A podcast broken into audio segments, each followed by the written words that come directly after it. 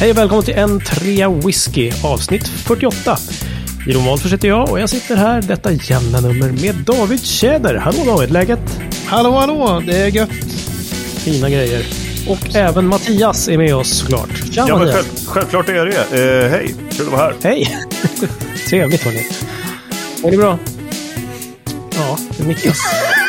Jag hörde inte vad du sa. Det var en sån här ljud-dropout precis när du sa något. Jeroen sa så. Jag började fnittra på en gång. Jeroen sa så här, är det bra?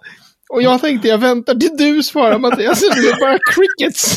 Jag liksom mentalt bara, nej, ingen vill ha med honom att göra. Vi ska ju då, om ni inte har listat ut det redan, så sitter vi alltså inte i samma rum när vi spelar in där, utan vi kör över något sorts jävla program på datorn här. Så att, det kan ju hända grejer. Ja, det gör det ju, definitivt. Mm. Men okej, jag tar det lite lugnt och långsamt nu. Har ni någonting i glaset ikväll? Mattias, vi börjar med dig. Ja, jag har någonting i glaset. Men det är bara vatten. Det är en sån kväll. Det är söndag kväll när vi spelar in och jag ska upp tidigt. Som imorgon. Mm-hmm. Så att, vatten har jag. Vatten, vanligt gift som omger visbetikt. Men det visste jag. Yes, David? Jag har en speciell. Jag har en 8 år gammal singelkask från Laphroaig. Inget speciellt så, men det balla är att det står på min sampleflaska att den buteljerades 2009. Och då vet jag att någon gång 2009-2010 var första gången i mitt liv som jag såg en oberoende buteljerad Laphroaig. Kanske första gången jag såg en oberoende buteljering. Därför att jag skulle hämta ut den där på Systembolaget och blev jätteförvånad för att etiketten såg ju inte ut att vara en Laphroaig. Nej. Jag hade liksom inte, visste inte då att men de kan se ganska olika ut. Mm. Och tydligen sparade jag ett sample, så nu sitter jag och petar i med den. Jaha, du har sparat den till dig själv alltså? Ja, det här är en typisk sån här som jag har samplat upp någon gång. Och då och då har jag stött på det här samplet i mina lådor och bara, den där gamla virren, den är inte något superspeciell, men det är en schysst rökare liksom. Själv då, Jeroen, har du något i glaset? Jag har någonting i glaset, absolut. Jag sitter här och smakar på den här gamla klassiska bländen Langs Superior, en 5-åring. Sherry och Berman Casks, trevlig grej. Bra prissatt om den nu finns kvar på systemet. Det är lite roligt. Den är alltså utsatt hur gammal den är, fast det är en... Ja, precis. Det och det är lite led i det som vi pratade om, att bländet kanske börjar liksom trippa på små tår, på små tassar in i finrummet också liksom. Den här är 40% dessutom. Ja. Lite hårdare, och på baksidan det stod något välkänt namn här också. Glen Goyne tror jag att det var. The heart of this blend is Glen Goyne, Highland Single Malt och så vidare. Inga problem. Och jag tror att den kostade kanske 300 kronor. Så att, det var liksom väldigt bra. Bang for the buck, måste jag säga. Yes. Yes. Ja, men det är kaxigt också med en åldersangivelse när åldern är 5 år, tycker jag. Det är verkligen. Sånt gillar vi. Det tycker jag är bra. Jag måste komma med en personlig fråga. Hur tvättar ni era whiskyglas egentligen? Nej, så här är det. Jag ramlade på en fråga. Just det här. Hur diskar ni era whiskyglas? Jag tittade på mina glas och det är liksom inga fina grejer jag har. Det är så här Glencairn med valfri liksom, reklamtryck på i princip. Så de brukar jag stoppa i diskmaskinen såklart. Liksom som jag brukar göra med mina glas. Ja. Och då var det någon som ondgjordes över detta, så att det kan man ju inte göra. Varför inte? Ja, det var också en väldigt bra fråga som jag inte riktigt fick svar på. Då tänkte jag, David, är det här liksom någonting som det föreligger diskussioner om? Alltså jag kan förstå om det är kristallglas och sådana grejer, för att de blir väl lite flammiga och tråkiga om man stoppar in maskin. Men glasglas, det borde väl funka fint i diskmaskin. De blir ju rena och luktar inget om man inte har jättemycket typ sköljmedel. Men, eller? Mm.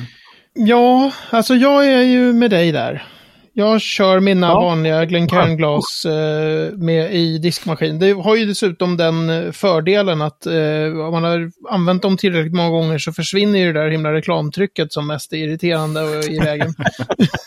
Tycker jag. Jag gillar liksom när det är så här, nu ser man knappt längre vad det stod en gång.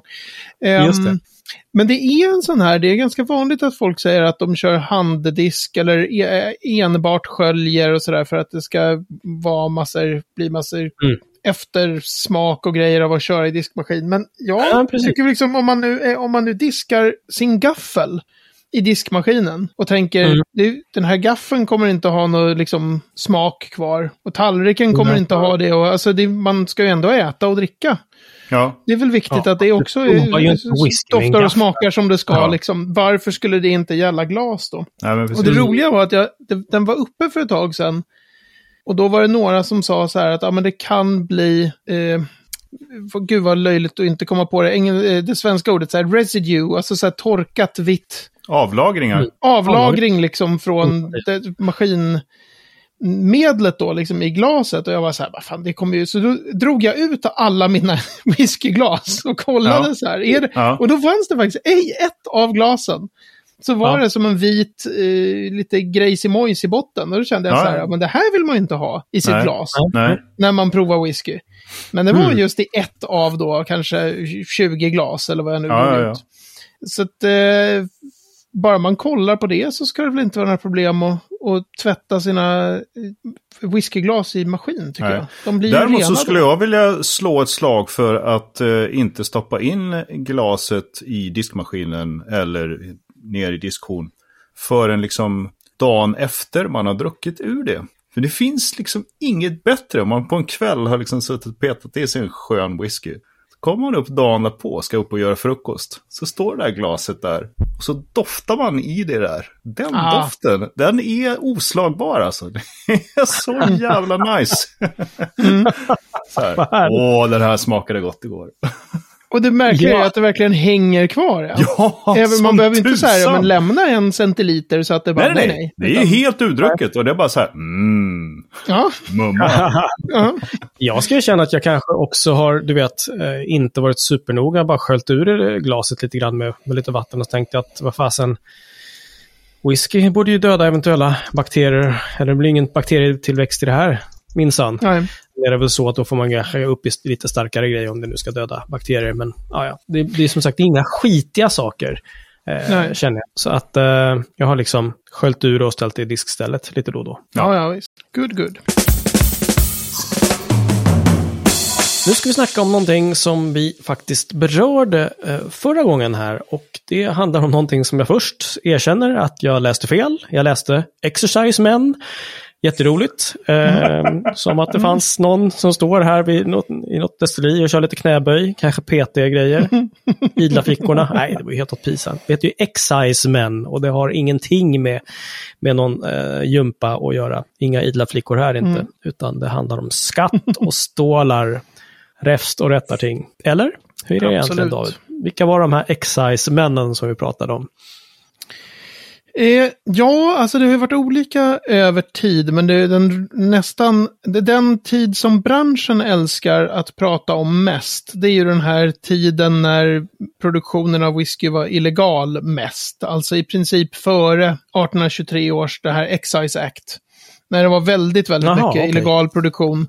Och då pratade man om då var excisemän helt enkelt folk som var anställda, om det nu var av staten eller om det var, jag höll på att säga landstinget, vilka andra, jag kan inte de administrativa enheterna för liksom 1700-talets Skottland eller Storbritannien, men jag tror att de var statligt anställda. De här excisemän. Och det var ju då folk som i princip skulle leta upp illegala destillerier. Och där finns det väldigt mycket roliga historier. De var ju otroligt hatade givetvis. Det finns bland annat en sån här Robert Burns dikt som heter The Devil Away with the Excise Man. Jag måste bara snabbt flika in. Jag var tvungen att googla upp vad betyder excise egentligen. Det betyder ju då skära bort eller styrka eller liksom ta bort någonting. Mm-hmm. Var det så då att deras uppgift från början var att ta bort alla de här illegala destillerierna?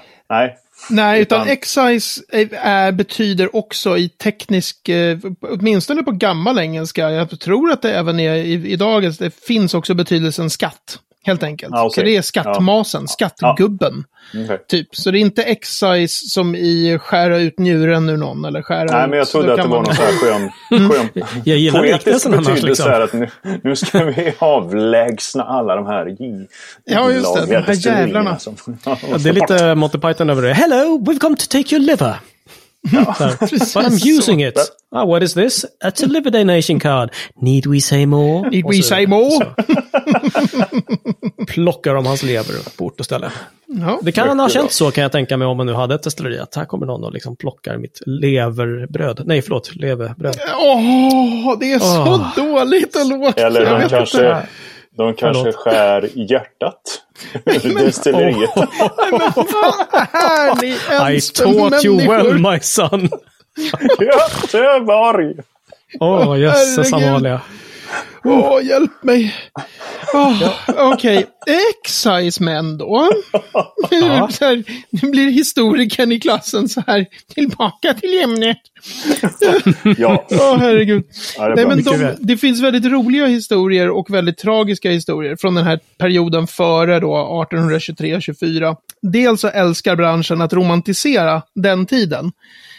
Samtidigt som det ju var väldigt, väldigt brutalt. Alltså det finns ju exempel på excisemän då som blev mördade och som alltså blev också spöade sönder och samman av folk som just hatade dem för att de skulle dra in skatt och så här. Det finns ju liksom ingen direkt romantik i att någon har en liten panna, kokar usel sprit någonstans i ett hörn och sen säljer det. Alltså jag vet inte, vad är det som är så romantiskt med det liksom? Men en grej som är rolig är hur, alltså alla näringar genom hela mänsklighetens historia är ju sådana att de liksom, man anpassar sig efter de regler som finns. Mm. Så vid någon period där på 1700-talet då var det så här att man fick betalt om man rapporterade om destilleringsutrustning som fanns någonstans. Mm-hmm. Och då var det så här, av typen, nu kan inte göra de exakta priserna, men säg att du fick 5 pund för att säga till att det fanns en worm, alltså den grejen som kondenserar spriten. Vad betyder att en ny worm kostade 4 pund. Så de själva som höll på med illegal destillering sa ju då till staten så här, det finns en worm där och där. Så här, skitbra, så plockar de den, här får du 5 pund, kanon. Och så gick de och köpte en ny och hade tjänat 1 pund då. Det är typ så här dumma när skattmasen tänker fel liksom, att vi ger dem asmycket pengar, jäklar vad de kommer berätta om alla hemliga pannor som finns, och så går de plus istället. Som berättar om sin egen panna. Ja, men så var det. Ja. Ja, men alltså 5 pund var ju inte, det var ju rätt mycket pengar 1820. Alltså vi är på 1700-talet där, och just jag tror att det var 5 pund och att en ny sån här worm då kostade 4, men jag kommer inte ihåg exakt priserna så. Mm, okay. Men det var ju en typisk sån här, när skattereglerna är genomförda på ett dumt sätt. Man har en idé om att på det här sättet kan vi få stopp då. Men sen fick ju, så det är ju på den the bad old days då, när det var mest illegala destillerier, då var ju excisemän de här som liksom skulle leta upp destillerier helt enkelt. Ja, just det. Men sen fick det ju en helt annan betydelse som blev de här, alltså det blev ju reglerat. Och jag är 99% säker på att det var i den här 1823 års Excise Act som också bland massor med regler sa att varje destilleri måste ha en exciseman som bor si och så långt ifrån destilleriet, och huset som exciseman bor i ska byggas och bekostas av destilleriet. Wow, vilka jäkla regler alltså. Man kan ju tänka sig att någon kanske inte var jättehögt skattad, tänkte jag säga. Det var ju kanske fel ord. Rätt. Nej, men fan, det måste kännas ganska barskt att kliva in på destilleriet och som den enda skattmasen liksom, så här, som även bor där. Ja, men det finns nej, kanske inte, i alla fall inte till en början när det liksom inte hade satt sig än med den här, men det finns många för liksom modern tid. Så finns det många som har alltså det finns såna här folk som arbetat som excisemän då, Neil Gunn, som skrev en av de första whiskyböckerna 1930, han var exciseman. Vad heter han nu då? Alltså, jag tror även att den här Lockhart, som skrev någon bok på 50-talet, jag har för mig att han också var exciseman. Så de fick ju väldigt så här, insyn i whiskybranschen och hur den fungerade. De måste ju ha haft en grym insyn i liksom, hela businessen. Liksom. Ja, men verkligen så. Och det finns de som menar, för det var ju kvar det här med exciseman, det var kvar i Skottland. Det togs bort 1 januari 1982. Så jättesent. Det är ju helt sjukt. Ja. Det är ju nutid. Ja. Och det finns då fantastiska såna här från 1900-talet, historiska foton som är typ, det fanns ju massa saker som var supermäckigt med det här systemet, som att när du skulle tömma en ett jäskar, en washback, eller när du ska tömma pannan, eller när du ska pumpa in lågvin in i spritpannan, och så det finns ju massor med steg på ett destilleri som inbegriper förflyttande av alkoholhaltiga vätskor, och det är ju de som staten måste ha koll på, för det är där skatten ska ligga liksom. Då var man tvungen att ha med exciseman, eller så man skulle liksom rapportera, nu om 2 timmar så ska vi tömma våra jäskar här liksom, och så skulle han vara med där, för det var ju alltid en man. Och kontrollera att ni tömde verkligen hela jäskaret. Det var inte så att ni försöker undanhålla liksom Her Royal Majesty's, vad heter det? HRMC, Her Royal Majesty's Customs, va? Customs and Excise, men det är HRMC. Det inte försöka undanhålla skatt och sådär.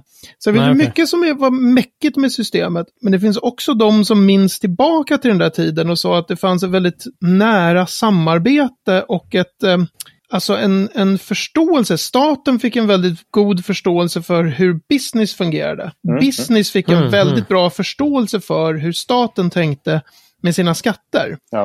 Så nu liksom, efter att man har tagit bort det, om man inte har det där nära samarbetet, så är det mycket lättare för destillerierna att bara, fucking staten ska ta massa pengar, och staten är så här, betalar er skatt på det här sättet och har liksom ingen insyn i, det är jätteopraktiskt för hur vår praktik ser ut. Så att det inte bara liksom att man ser det som en negativ grej. Nej. Men du David, det här med exciseman och så vidare, vi pratade länge sedan, jag tror att det var typ någon av de första avsnitten, om det här med spritskåpen, spirit safes. Ja, just det. Och att de var låsta, fast det var de ju inte längre och så vidare. Men på den här tiden när det faktiskt fanns exciseman, var det så att de hade liksom, att det låstes spritskåp då av dem, eller hur funkade det där? Exakt, då fanns det liksom en nyckel till spritskåpet hade destillerichefen, och en nyckel till spritskåpet hade exciseman, och för att öppna spritskåpet så behövde man båda nycklarna. Okej. Det är alltså spritskåp och så här kärnvapen launch sites. Jag fick samma vibbar. Ja, precis. On my mark, turn your key. 3, 2, 1, men man ska ju ha klart för sig också så här, redan på 1800-talet så var ju whisky, det var ju verkligen en industri.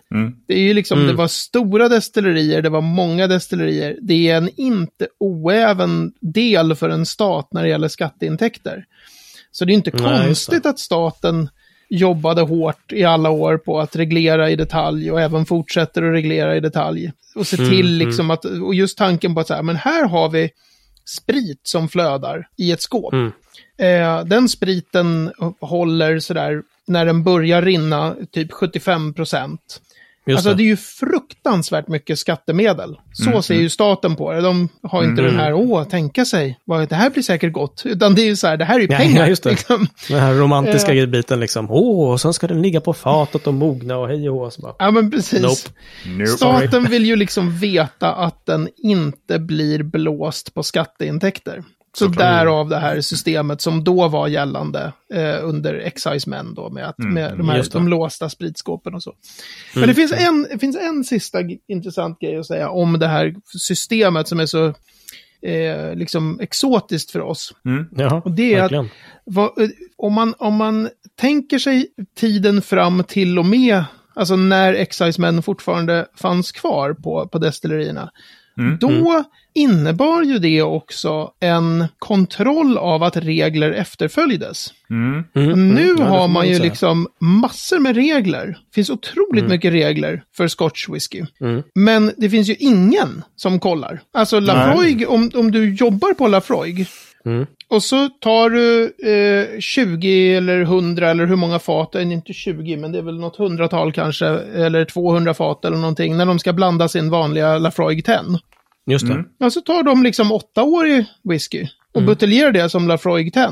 Hur ska, vem ska kunna veta, vem vet att de inte fuskar? Nej, just hur vet just vi? Det finns massor med regler som är så här, ja men bara den yngsta komponenten i whiskyn, det är den som gäller för, ja men tänk om de skiter i det på Laphroaig då? Ja, just det. Eller tänk just om, det nu är så stora företag och de riskerar ju väldigt mycket om de blir påkomna liksom. Men det finns ju någonting lite, alltså det finns ju exempel på grejer som vi vet är reglerade och som branschen skiter i. Som är att sherryfat till exempel, de ska tömmas till 100% på sherry innan man fyller dem med new make. Det vet jag att det inte görs. Det vet jag från folk som har liksom varit på destillerier i Skottland. Man kan också veta det bara man smakar en del av de här extrema sherrybomberna. Att så här, här har man ju låtit 4 liter sherry ligga kvar och skvalpa. Liksom. Och det är ju en sån grej som är så här, det kanske blir god whisky, men om nu regeln säger att man inte får göra det. Om man inte har några excisemen. Man har ingen, utan det är ju bara destilleriteamet liksom. Just så vad är det du säger David? Du tycker att excisemen ska återinföras? Alltså jag har inte den insynen så, men alltså jag säger att det lilla paragrafryttare. Snart så klackar det tjäder på här borta vid High Coast liksom här. Ja, hej. Jag tänkte, ni får bygga ett litet hus åt mig här precis bredvid, för att jag ska kolla att allting går rätt till. Precis. Och sen så hör jag av mig efter det till regeringen och säger, jag behöver lön, för jag bor här borta på High Coast nu. Och kollar deras sprit. Ja, men jag menar bara så här att det är väldigt lätt att ha den här enkla synen av att det var traditionellt kontrollerande, någon slags gammalstatligt sätt att inte lita på business och så här, och se det som enbart negativt och sen säga sen blev det modernt. Jag menar att det finns positiva och negativa sidor med båda. Absolut. Båda systemen så. Right. Superintressant faktiskt. Men till en början låter det ju så att liksom gammalt och redigt och så vidare, och sen så det vi har nu är kanske någon slags, ska man säga, gentleman's agreement på att folk säger att vi brukar göra så här och det ska vi hålla oss till. Men som sagt, om man bara slippar lite grann på vissa regler så kanske andra också hänger med. Ja, och det är ju liksom, det är ju en mångmiljardbransch. Det säger ju sig självt att folk fuskar när det är så mycket pengar inblandat. Så är det ju givet att det finns folk som inte följer reglerna om man inte håller stenhård koll på dem. Det finns ju liksom ingen. Man måste ju se det i någon slags, oavsett vad man är på en höger-vänsterskala, liksom, i en kapitalistisk världsordning så kommer ju inte företag att ägna sig åt att liksom följa regler. Om de kan tjäna mer pengar på ett annat sätt. Strikt självkontroll. Ja, men precis. Det visar ju den ekonomiska historien om inte annat. Liksom, att det är inte så här, nej, de gör aldrig något fel. Nej, just det.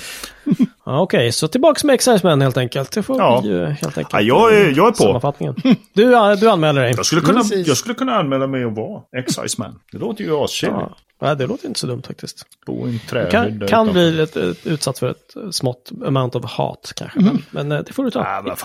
Goes with the job. Take one for the team, kom igen. Ja, exakt. På tal om det som jag pratade förut lite grann om hur man skulle tvätta sina whiskyglas, diska dem och så vidare. Ett skumt ämne. Nej, fy fasen vad dåligt. Hör du...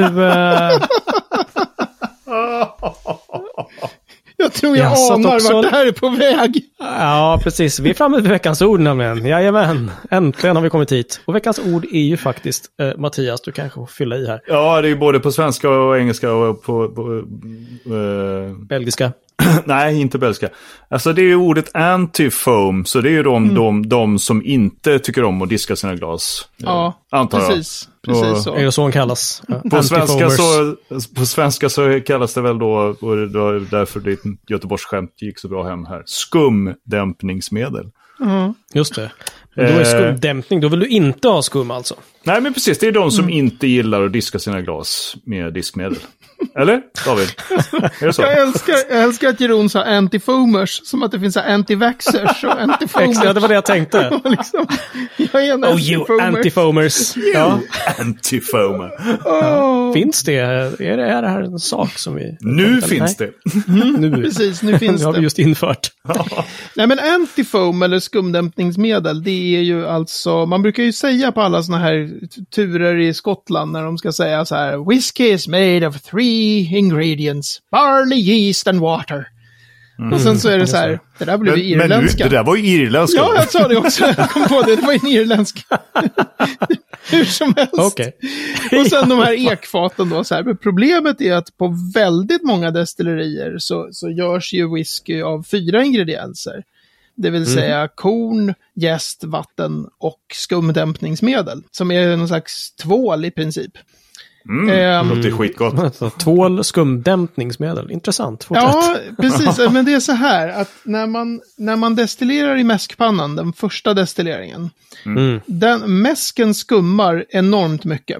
Det är också därför det finns såna här tittglas ofta på mäskpannor. De har ju glas som man kan se, 2-3 stycken kan det vara till och med, som man kan se så här på. Och nu har skummet nått till nedersta glaset. Nu är det dags att inte ösa på med liksom full rulle här på värmen.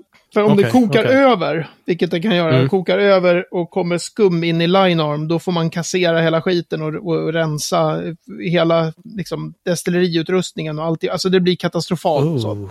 Ja. Okej, det låter ju hemskt. Och då för att slippa det lilla problemet så är det väldigt, väldigt vanligt att man när man tillsätter mäsken till mäskpannan också öser i skumdämpningsmedel. Ja. Som alltså är tvål som då skär bort skummet. Ja, jo. Okej. Den också ger en massa härlig tvålsmak, eller vadå? Ja, alltså jag tror att ingen tror liksom riktigt att det skär igenom och ger just tvålsmak. Och jag tror att det är nog ganska få som egentligen tror att det tillsätts sådana mängder att det påverkar doft och smak något vidare värst.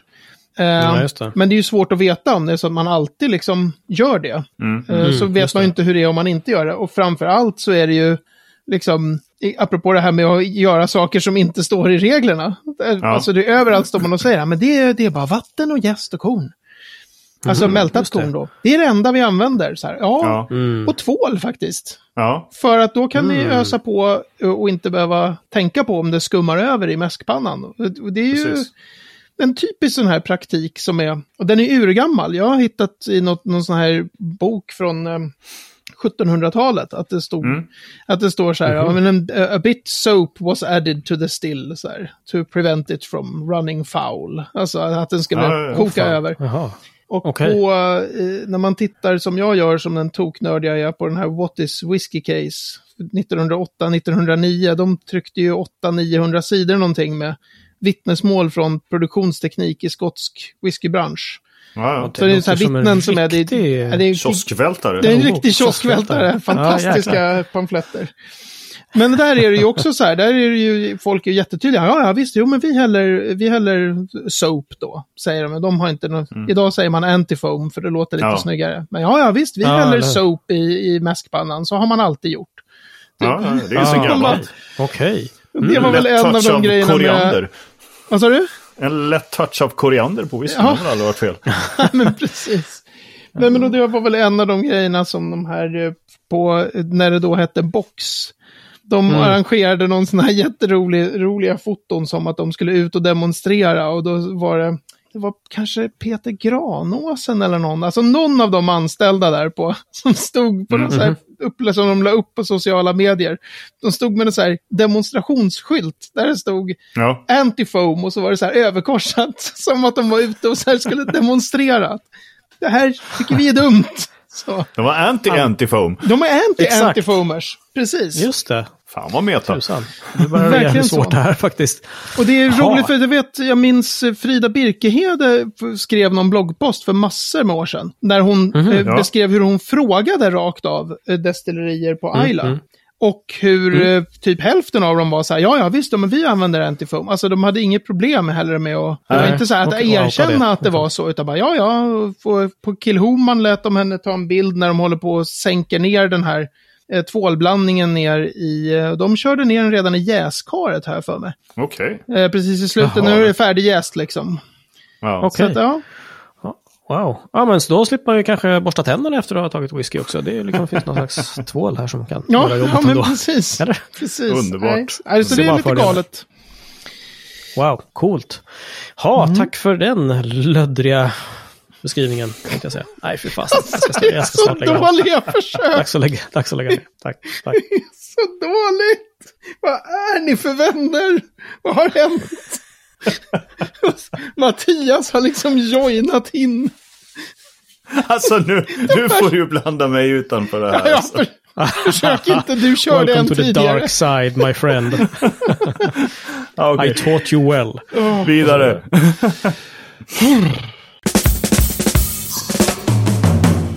Nej, nu. Jag tror bestämt att det är dags för veckans destilleri. Ja. Jajamän. 3 löddriga minuter. Nej. 3 minuter ska David få utgjuta sig över destilleriet Tobermory. Ja. Ooh. Och där börjar klockan. Yes. Jag tror att det är, eftersom man absolut inte kan tro att det ska uttalas som det ska, så tror jag att det är Tobermory. Alltså de lägger den på... Tobermory ligger på en ö. Vad heter nu den där ön? Heter den Mal? Kanske? Så det är en sån här som tillhör den här inte erkända regionen Islands. Som inte är en... Scotch Whisky Association har inte Islands med, men bland entusiaster brukar man prata om ö-whisky och sådär. Finns det fler destillerier på Mal eller? Nu skulle vi prata om Tobermory. Jag tror inte det. Men Tobermory grundades för jättelänge sedan. Det grundades på 1700-talet till och med. Så det har någon sån här tidig 1790-tals grundarår. Och det roliga är att det har under jättemånga år av sin historia så har destilleriet hetat någonting annat. Och då, det är det som det hette. Det är numera namnet på deras rökiga whiskys. Och det är Ledaig. Då tror man ju Ledaig. Ja, något sånt. Det finns så många förslag på hur det där uttalas så ingen vet. Ledaig har jag hört. Jag har hört Ledaig. Jag har hört Leitchek. För hur man ska uttala det där himla Ledaiget. Hur som helst, det har hetat då Ledaig, Ledaig, Ledaig genom i stora delar av sin historia. Och sen numera så kör de med Tobermory, och så säger de sen typ 2002 så säger de att okej, men vi använder det här Ledaig då för våra rökiga whiskys.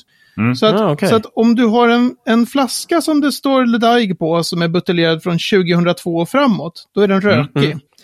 Om den är buteljerad för längre sen, då är den bara från det här destilleriet och du kan inte veta om den är rökig eller inte.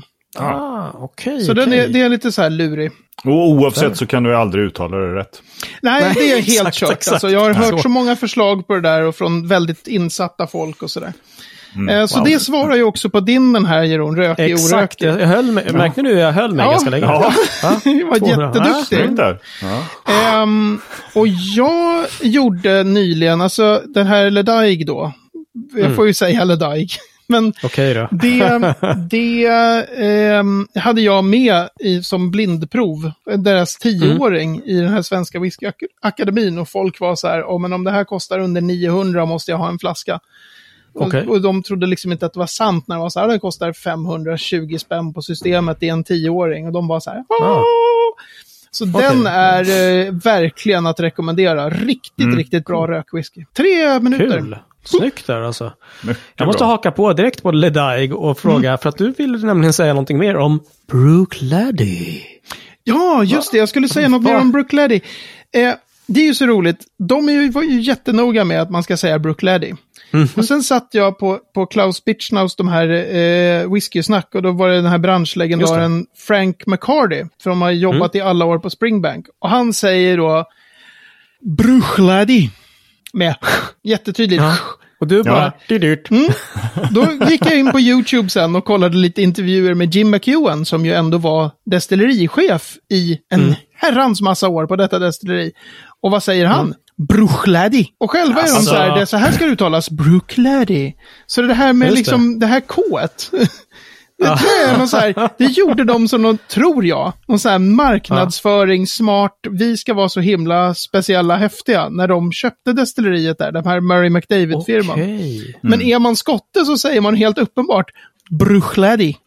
Okej. Här har vi censurerat ett avsnitt i tonen. Ja, men det som jag sa när jag sa fel var ju Bruichladdich.